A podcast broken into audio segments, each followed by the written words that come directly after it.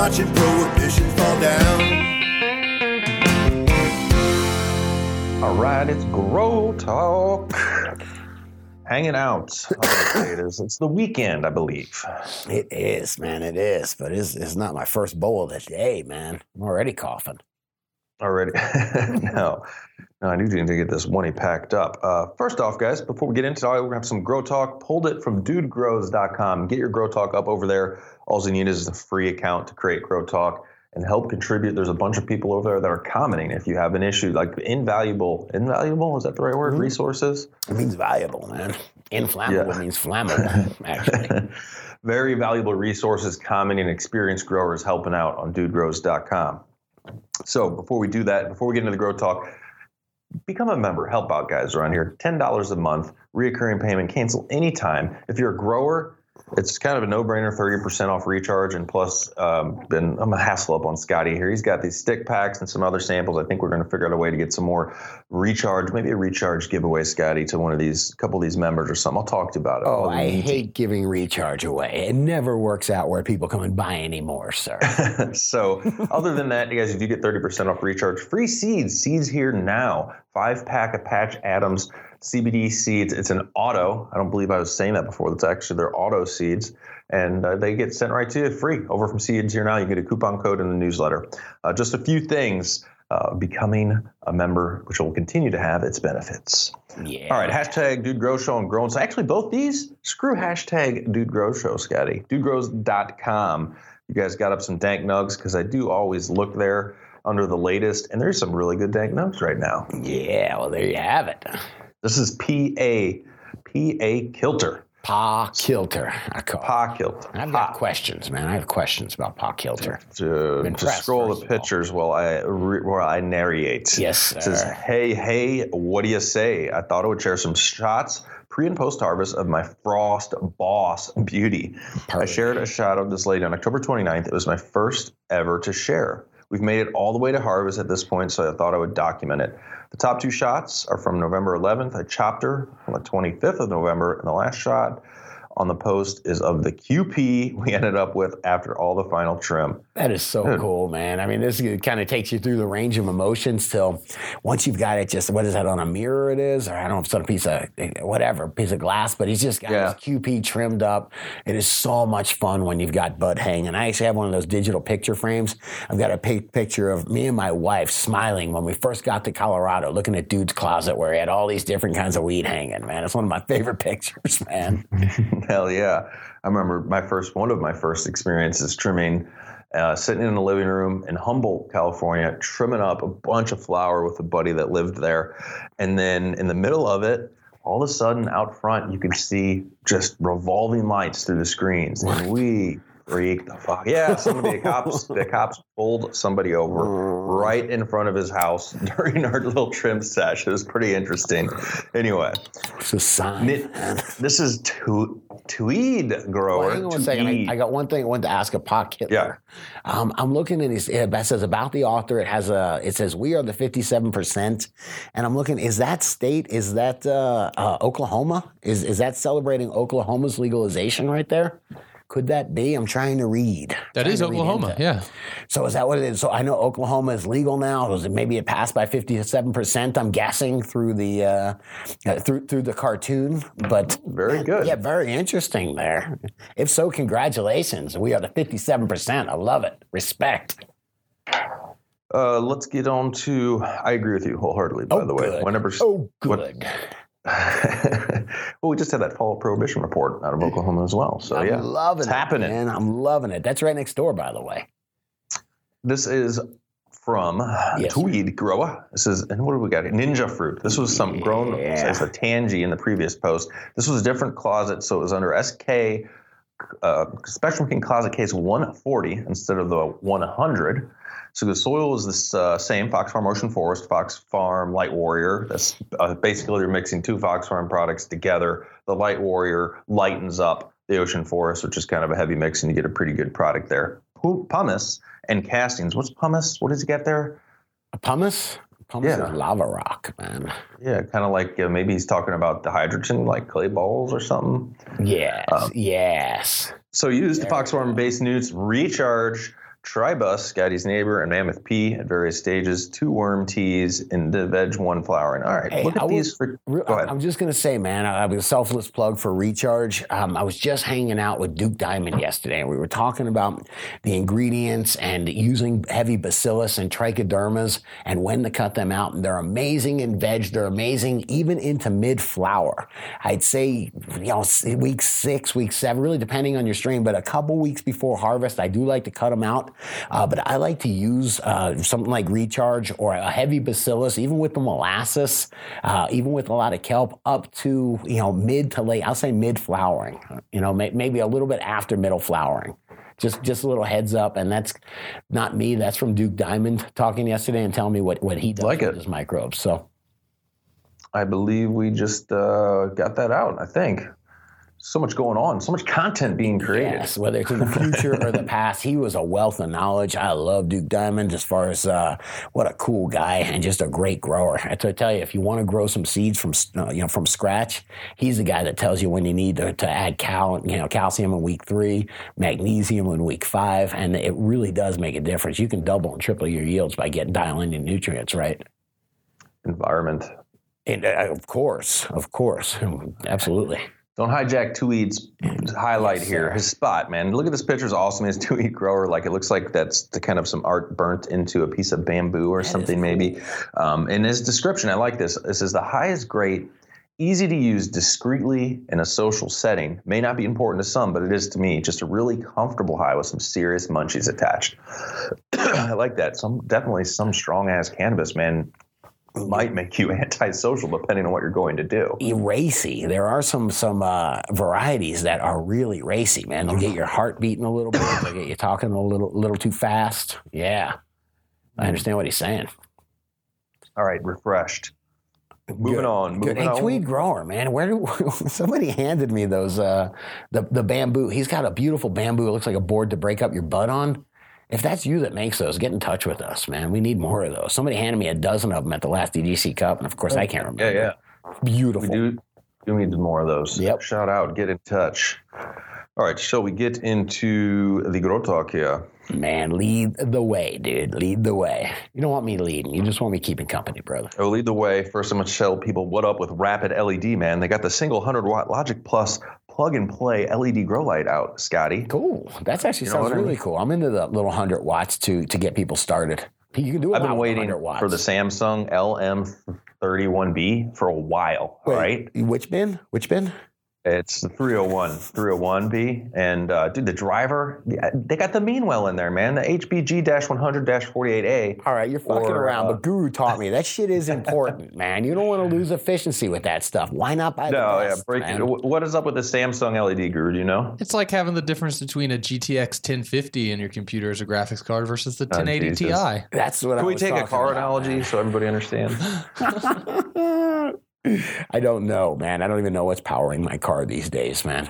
I think it's a bunch of, I don't know. Well, no, what did it tell you? Well, given Samsung versus these other diodes, like, are they a better diode, or is it just what's up with Samsung diodes? They're a lot lower wattage diodes, so you use more of them, but they're higher efficiency than most other stuff. Mm-hmm. There's a whole argument in the LED arena between discrete diodes, which would be like these Samsungs, and Cobs, which are more powerful points of source. And they're bigger. Cobs are a bit bigger. Cobs are bigger, but on a per watt basis, these Samsungs are, from my understanding, a little bit more efficient. They're pushing the envelope of like total system efficiency to where there are lights coming out now that are hitting on a system level 2.5 umoles a joule, which is just ridiculous. Like, to think 2 years ago or 3 years ago when I talked to Scott, we were right at HPS levels of efficiency at 1.7 micromoles per joule, where we've almost doubled that to where you're getting so much more light on a per watt basis with these than was possible before. Well, check these. The reason I like these guys as growers, this is a 100-watt plug and play. They say plug and play because it hangs right off its own little. It comes with a cord set thing. If you have and a lot of you do, I do. If you have a darker corner of your tent, or you have a spot where, hey, this spot would be perfect for my cut tray, or you just want to, throw in a little mixed spectrum of LED with your HID going on, could put 4 of these in there around each corner. plenty of options with them. They're 175. Coupon code DUDE over at rapidled.com. We'll give you some love. And these, I believe, are, what did I say, GrowMouse inspired? Yeah, I think GrowMouse designed. Yeah, I want to say he designed them, yeah. Pretty sweet. Pretty good shit, man. Cool. Check them out, guys. RapidLED.com. Grow Talk question here is in. Tired or just stressed out, man? Tired or stressed out plants? What's the difference, man? This is a pretty interesting one. This is from posted by, what's posted by Cancel All Memes? I don't know. Is that somebody's username that they're like, don't like the memes, guys? All right. Hello, DDC. I'm an ex-member turned current member thanks to the expansion of Grow Talk. Hey. Right on. You don't like me to talk about my feelings? Because I have a question that is based more on curiosity or curiousness than concern. I would be concerned. My plants seem to be ready for sleep 4 to 5 hours before lights off, progressively wilting, and new growth closes up like praying hands. So before 4 to 5 hours before the lights are off, progressively wilting.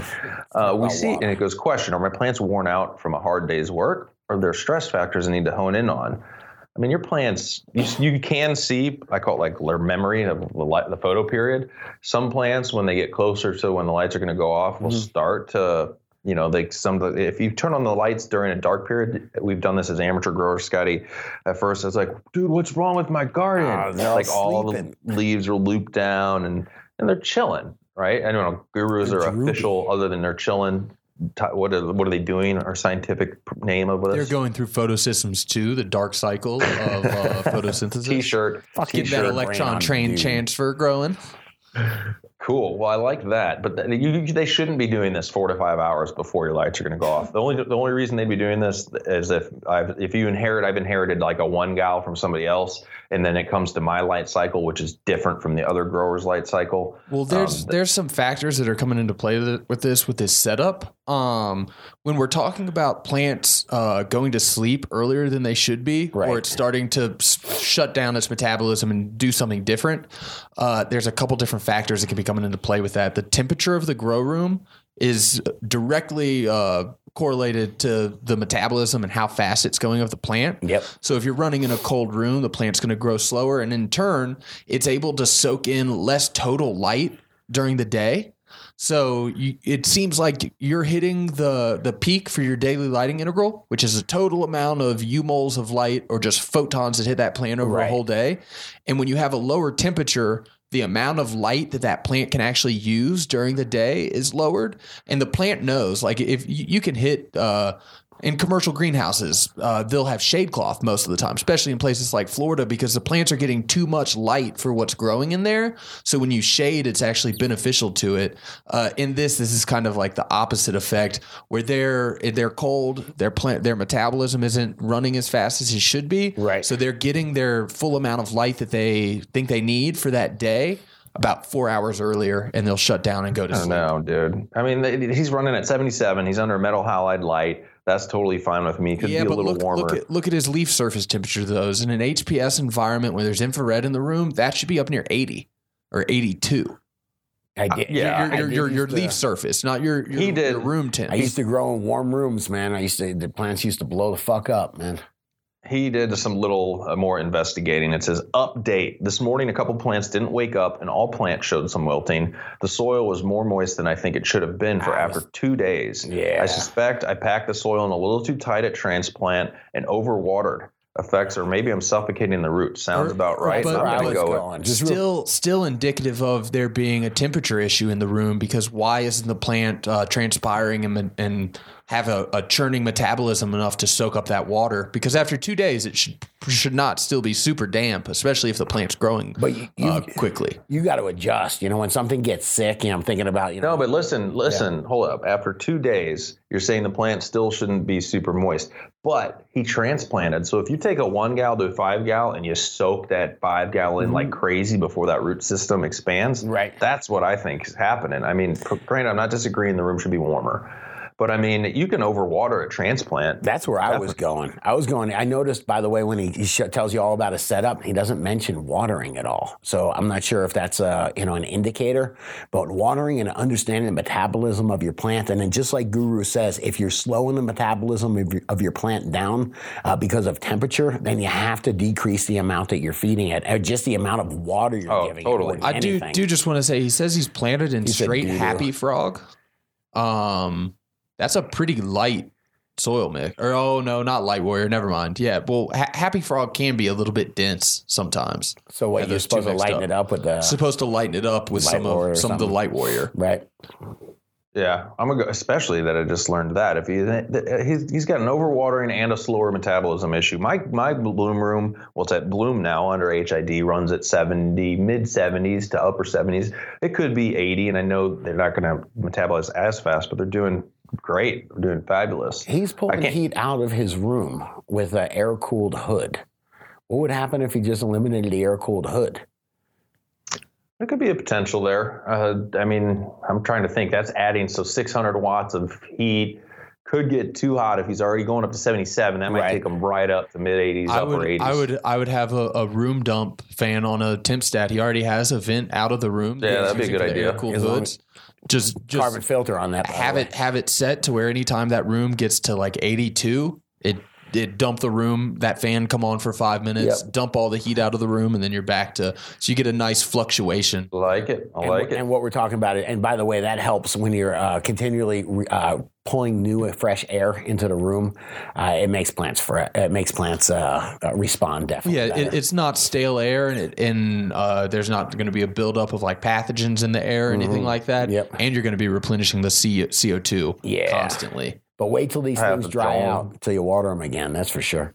And try carbon filter. Depends. You know, if you live somewhere where you're not going to piss somebody off, or it's legal and you're not doing anything criminal. Carbon filter is definitely not cheap to get a filter and fan. Yeah, if you feel like explaining that you grow weed to every single person that comes to your house ever, just save the $100. Don't get it. Depends. Strain dependent, bro. And it's that different. It's not like, oh, this guy smokes weed in his house all the time. The garden smell is a little bit different. Yeah. Oh man. All right, we got another grow question, but before I do, I'm going to shout out to Spectrum King LED. You guys can hook it up over there. They got a couple of good deals right now. I was shopping on their site, and they got a couple bundles of the closet cases. So you can get two closet case 100 watts or two Mother's Helpers 100 watts in a bundle for $338. But if you put on coupon code DUDESK, you can get these two lights for $300. These are great 100-watt lights. The Spectrum is proven with my grow with SK140, the Closet Case 140. When I had two of those, pulled 11 ounces off of the Napa, I think it was Napa Fire. Yeah. But go ahead. I was just saying that we are really changing the way people grow. I mean, think about this guy. The last guy had a 600-watt light. You're getting 11 ounces off 200 watts. I mean, respect the Spectrum King, man. 140 watts. Oh, 240 watts. Okay, so 280 watts still. Yes. You really don't need, that's a lot different than 600 watts of heat.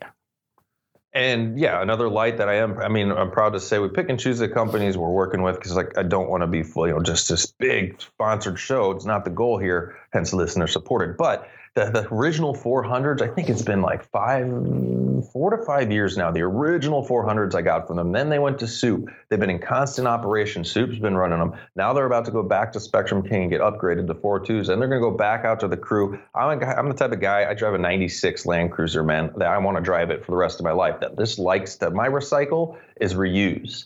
Pretty cool aspect of this potential with this lighting. So that's what I got. I don't know, Spectrum King LED, what's up? I just can't think about getting sponsored now, man, by Shell Oil and Coca-Cola. No, nothing? We just need the bigger badass ones. Red Bull. Dude Grows Show brought to you by Red Bull. We're starting some crazy shiz around here. That's from the secret group that controls the government on Red Bull. Red Bull might be down with Andre...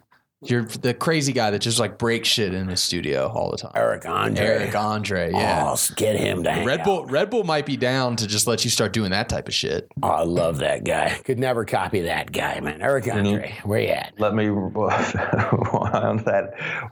that shout out to remind you, DudeSK at SpectrumKingLED.com. All right, Too Late to Top by Joey Potts. POTTZ, Too Late to Top. That sounds like a song, doesn't it, man? By Joey Potts. I'll let you enjoy the purple glory in these pictures, Scatty. Nice. Let's see here. First off, hey, DDC crew. You have no idea how relieved I was to find your podcast, but it has been the most help in my tent garden I've ever gotten from media sources. Yes, even YouTube. I appreciate it, man. We definitely try hard to do that. I do appreciate it, man. And in response, you gave me purple pictures that are seizure-inducing, man. All right? Here I go. Right now, I have two-section grow. Basically, it's got a veg and a flower and a tent. He currently has an Alien OG and Cotton Candy Kush getting ready to transplant. So he's getting ready to transplant these plants you're seeing into flower. Guys, we're looking, one plant's a lot taller than the other one, but he wants the plants to really fill all this trellis. So he's saying, should I top now? He goes, everything and is temperature controlled. Let's talk about that first. If you're going to bloom, you can't top your plants. Like if I were to top my plants tomorrow or today, I wouldn't go to bloom probably for, 7 to 10 days at least. Right. I want that plant to recover. I want its metabolism. I want its spunk to come back. And, man, no jokes there. Well, when you top, the plant has to hormonally do a lot of it. There are changes that go on in it. It starts moving auxins to different places in the plant. Right. And you really want to let all those hormone levels equalize and where you're getting equal growth from them before you flip to flower, because you really don't want to flip a stressed plant into flower. And it also matters what plant you're growing is. Like I said, I've been hanging out with breeders all week. Duke Diamond, I would just regurgitate something, and he told me. He's like, some plants you want to just not top and just grow them as quick as you can with a giant, a giant central cola. And he goes, you can get something that's like a 2-liter Coke bottle out of it, And he goes, and others respond very well to slowing them down. He didn't like to top a lot of stuff. He liked to just super crop, where he was just kind of breaking the stem a little bit of the central cola. And that video's coming. Go ahead. Yeah. At its base, all of that is just auxin manipulation in the plant. You're just choosing kind of where you want to be the primary growth to be happening in the plant when you're doing that, because the plant, it can sense when something is higher up than another one. And closer to the light source, and it's going to move auxins towards that one. So when you super crop, you're bending something down below some tertiary buds, so that those buds can grow at a faster rate than your other ones. You can kind of equalize it. And that's why with my plant training, I make the auxins go where I make them want to go. All right. I've been having a lot of fun. I've been training the shit out of it. I want to challenge. Try not to top sativas ever, which I haven't done. Take them all through flower in a tent. Like every day, you got to be in there doing a little bit of training. But that's what I recommend to you. Do the training. Look at bending. You're going to have to bend over that one that's way taller at where a node is. Bend it over, X amount. Pinch it over. Sometimes when you pinch these plants over, different plants respond differently depending on how firm the stem is. Yeah. A lot of variables, but you can support it. Sometimes you need to not just pinch one part, especially on a thicker stem. Try and pinch one part and bend it over. I'll bend between two nodes. I'll make a point to kind of squeeze and bend every little part to there so that you get a full bend over the thing and you don't snap it, because that's the worst. And what most people are afraid of when they first start low-stress training plants like this is that they're going to break something. And if you do it wrong, you definitely can break something. But there are ways to kind of mitigate it and have the plant deal with that a little bit better. I've even gone in with like needle nose pliers to squeeze up and down a pretty thick stem and then bend it over. Right. Well, keep in mind also, Joey Potts, you're hearing advice from three people. I believe only one is currently deep in the grow. Yeah. You guys got any? What's going on in your grows, guys? Sorry, I just had to do a little boom. Was just hanging with world-class grower Duke Diamond yesterday while he dropped some fucking science, man. I live in a rental. That's my excuse for the winter. All right. I believe we're all high on our own supply, sir. Let's look at this as a learning too real quick. He's growing with I harvested this summer enough weed for the year. He's growing with the Bestva 1,000-watt LED. And Drew, if you click on the next link there, you can link up to this light on Amazon. I had a couple questions on it. It does have engraved into the side of it. This is a purple LED light we're looking at, and it has a pot leaf like engraved in, kind of cheesy, next to saying Bestiva. But he said in his question, he's growing with a 600-watt LED.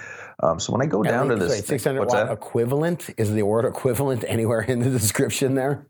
Well, here in the description...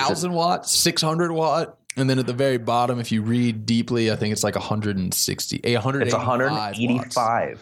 It goes, compares to traditional HPS metal halide while consuming only 185 watts power, twice the effective area, perfect for a four. He's going perfect for a 5x5 this light with 185 watts. We are breaking new ground. Oh, come on. Just because you say things on the internet doesn't make it true, sir. I wish. This is just what I'm saying when we're talking about Rapid LED or Spectrum King or GrowMouse. So we're trying to gear people towards the stuff that we know is going to give you good results. Don't go over to Amazon and shop and get the and this is in Canadian dollars at 169. This type of the reason is if you're putting the time in, you're opening that tent, you're going to the garden. Like if you're putting the time in, save your money until you can get a good light. So well because it'll pay for itself in the first harvest.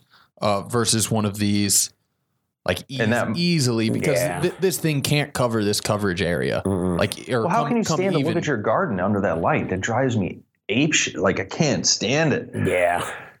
Anyway, not to I'm glad you're growing, bro, and I don't want to shit on maybe you inherited this light or whatever. It's cool that you're growing the herb. But upgrade your lighting. You do better with, starting with some of those 100-watt pucks for, $300 or whatever, or going over to Spectrum King for $300, using the dude discount and start collecting 100-watters, 140-watters. Yes. Well, before we move on, because we're going to let Scotty talk a little bit about ReCharge and some good stuff, actually, good information. There will be knowledge, man. Since I said I'm Instagramming more on the last show, dude, at DudeGrows DGC, man. I got a picture here. I was hanging out. This is actually over at the Ramos Grow. He's got a great grow. He's got a ton of those SK600s hanging up high. You can see in this picture, those lights that's where they run. They're not raised up for the photo or any of that. They're running the equivalent height that you'd run like DEs. Right. But walking around his grow, cool shot here too. He's got his classic Ramo stash rocking. But it is a clean, very clean grow, very professionally done. He was walking around talking about his plants and talking about the nutrients, hearing him talk about, I was asking about Nature's Candy and talking about, he knows all of his shit. And I'm sitting there thinking, this is another reason why if I'm using a nutrient, it's cool that this guy's behind it in his grow, telling me about his plants. It's just a strong statement about a nutrient company and somebody that is involved in it. It's kind of what I want, Agreed, man. Agreed. Do you agree? Yeah, you're in the grow. Where's your picture? What's up? You got to know your shit, man. I mean, you absolutely have to know. Like there's plenty of people that beyond, plenty of nutrient, not plenty. There's plenty. Man, I keep saying plenty. I don't like overgeneralizing. Nutrient companies that come out there, they're just trying to get in the game, that don't have the love for the plant, and they understand. Yeah, if we have a basic NPK, it will work. Well, a lot of times, what they do is they go, "I'll just give a bunch away and let the other guys, figure it out for me." I won't be a grower myself. I can just give. I'm a businessman.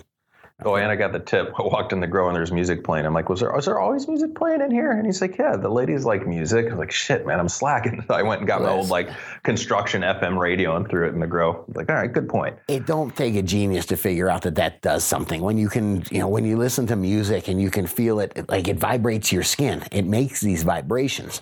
What do we do with fans? We're trying to move the leaves around. If you can put some music in there and get those leaves vibrating a little bit, I don't say heavy bass or whatever, but I just play a little bit of music in there. I believe it does something. I believe you want to have as many. Scotty's been playing ASMR videos for his plants. Oh man, they love. I put on the Christmas station for a little bit, for like 2 days, and then I was like, "Man, what are you doing to these plants?" They probably started drooping. Oh, try the chick eating pickles station, man. Oh wait, or try working in an Italian restaurant and hearing the Frank Sinatra Christmas CD for a month straight. Oh man, it's like if that restaurant were on a fourth floor, I probably would have jumped out a window. Oh man, that was an olive. No, the people don't hear it. I talked to a couple. Getting that earthy Pilsner the other day, and I'm like, you guys got to listen to this the whole month? And it just zones completely out. Brain's good at that for some things. People do it to their wives. People do it to their friends. People do it to Christmas music. Yes. Anyway, don't do that to your wife. No, sir. All right. What's up with ReCharge, man? Over on Facebook, you've been doing some where look, we can't, but ReCharge, real growers can do Facebook ads. Sure. So. started some conversation? Yeah, so Guru said, hey, man, let's throw an ad up on Facebook. Yeah, let's try it, man. So I throw one up, and yeah, it's really good. You get a lot of exposure and a lot of interesting questions. And I try not to be a shill about ReCharge. It's my product. Real Growers is my company. Guru and I, that's how we feed ourselves. That's how I feed my family. So I appreciate all the support that the DGC gives me.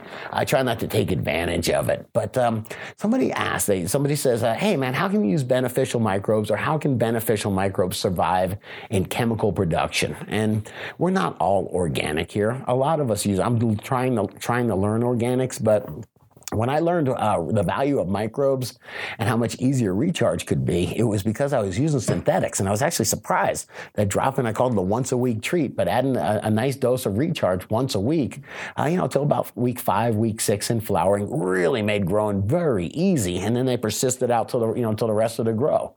But it was just it was somebody asking me about why, how beneficial microbes can survive in a chemical production. It makes me say microbes aren't as fragile as you think.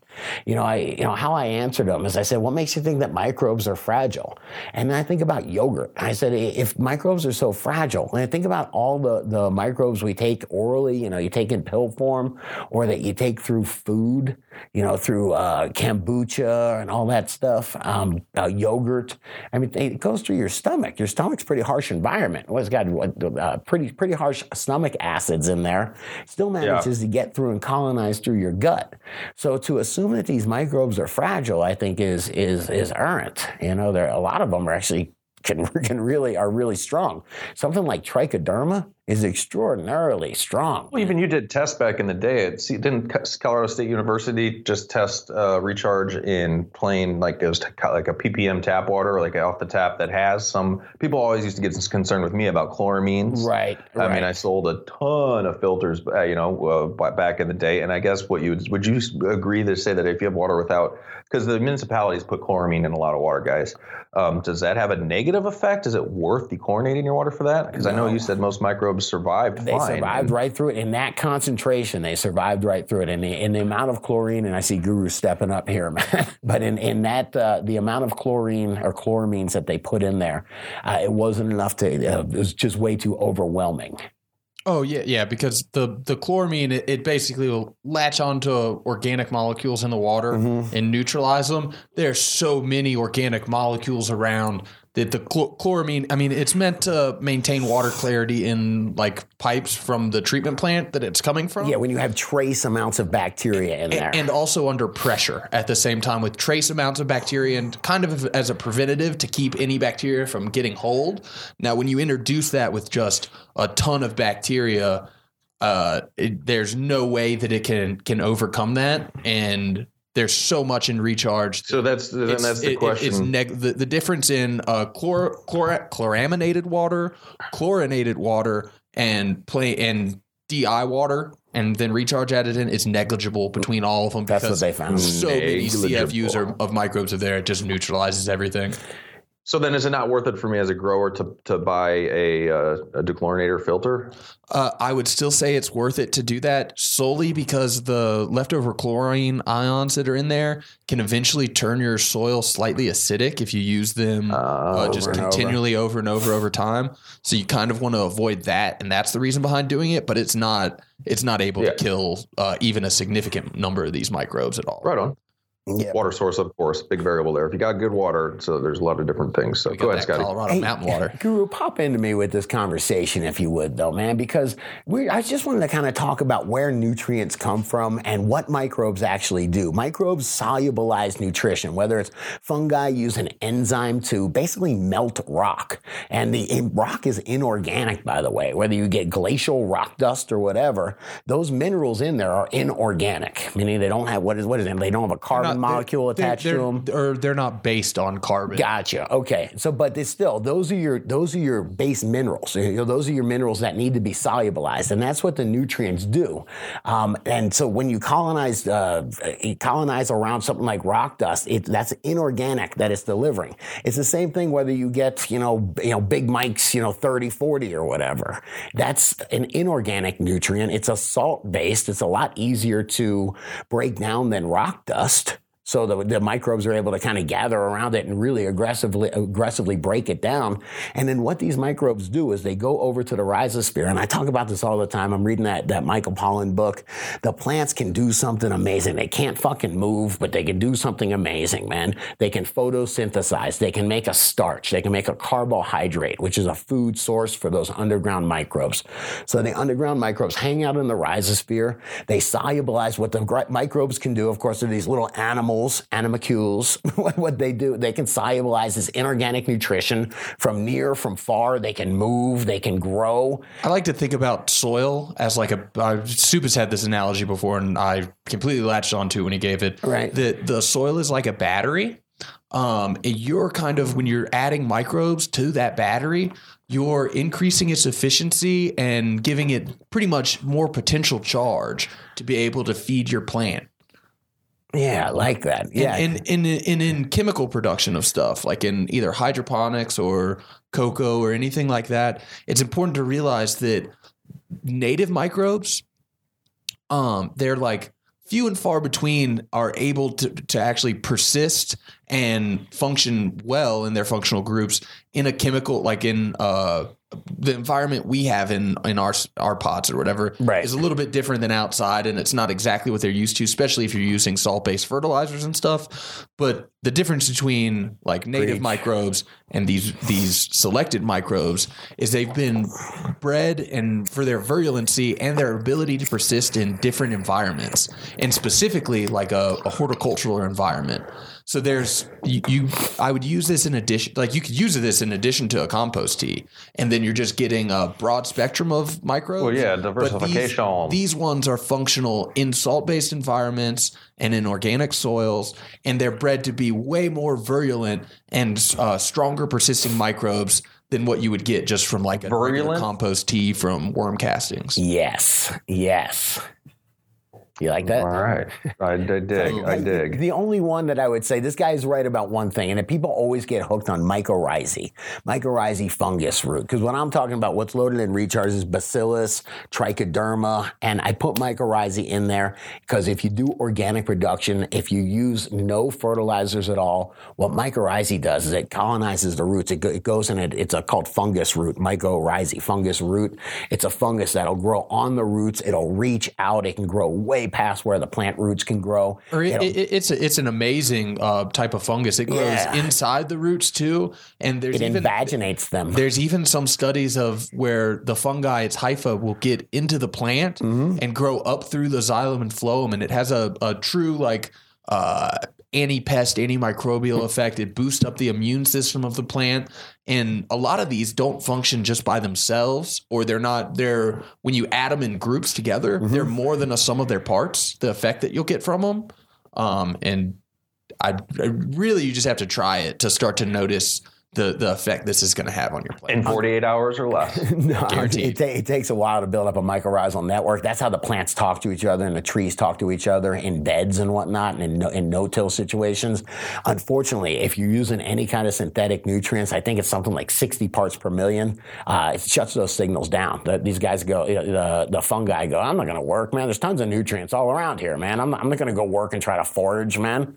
You know, they built a 7-Eleven in my neighborhood. See, that's native mycorrhizae too, because these more geared towards being able to function and persist in agriculture and horticultural environments, they definitely can handle a lot more pK than that 60 parts per million. Yeah. But the true like kicker that's really driving the growth and everything is the bacillus and the trichoderma that's in there. They're rapid decomposers and have a lot of beneficial effects on the plant and deterrent for plant like pathogens like fusarium wilt or... Yeah, that's really where the strength of this stuff is in cannabis production or in really quick production. Is what did I miss? We're getting a rap from Brett or from the dude. Uh-oh. No, it's good information. I'm not doing the sideshow notes. Go ahead real quick. All good. I just don't think that you should concentrate on mycorrhizae a ton unless you're doing no-till, unless you're doing very little very little fertilizer, and you're using rock dust and things like that. If you're adding all sorts of fertilizers and whatnot, concentrate on solubilizing them and making them plant available by using bacteria and fungi like trichoderma and bacillus. Yeah, we only got so much time usually as a cannabis grower. Yeah, absolutely. What's that? I said, and luckily, ReCharge does both of those things. All right, there's my shameless plug. Even Real Growers ReCharge, if you guys are in Canada, I think it's straightened out. You can just search Real Growers on Amazon. If you can't find it, there's DudeGrows.com/ReCharge Canada. We'll link you to it and hook it up. You can get it prime. Yeah, down. Let's do it. All right, let's put it in the bag with some shout-outs, man. I'm going to go to Kahuna and Urban Cowboy. Yo. Oh, I think I'm on the wrong one. You better take it, dude. I lost it. Lysergic acid and Grandpa Grows. What up? Did you see where we're at yet, Scotty? Can't do any shout-outs? Go off the hip. Man, go for it. You got him. Mason 662 and Indica Dogo. Balls up and G. Riley. Nuggies Greens and Carlos B. What happened to Dank Sinatra? I love that guy. Good stuff. All right, guys, you want to stay higher, my friends. Yeah, take it easy, dude. Good hanging out, brother. It's out. Some people love to blaze up the dank. Yeah, we get high before noon. And when the boss man says to take a little break, that means we're lighting up a dude. It's just weed. It's just weed. I like to keep a good buzz on.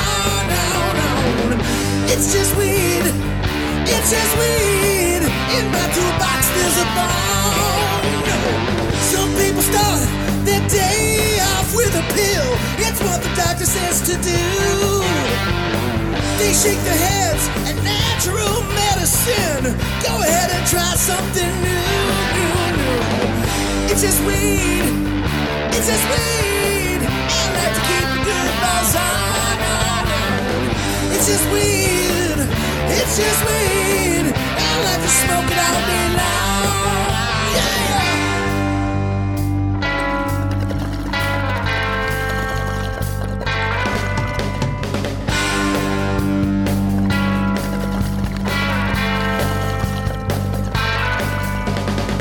Now if the big man catch you riding high, oh, we're gonna lock you in a cage. No.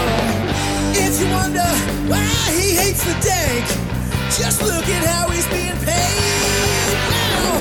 Don't lock up me for smoking weed. I ain't done nothing wrong.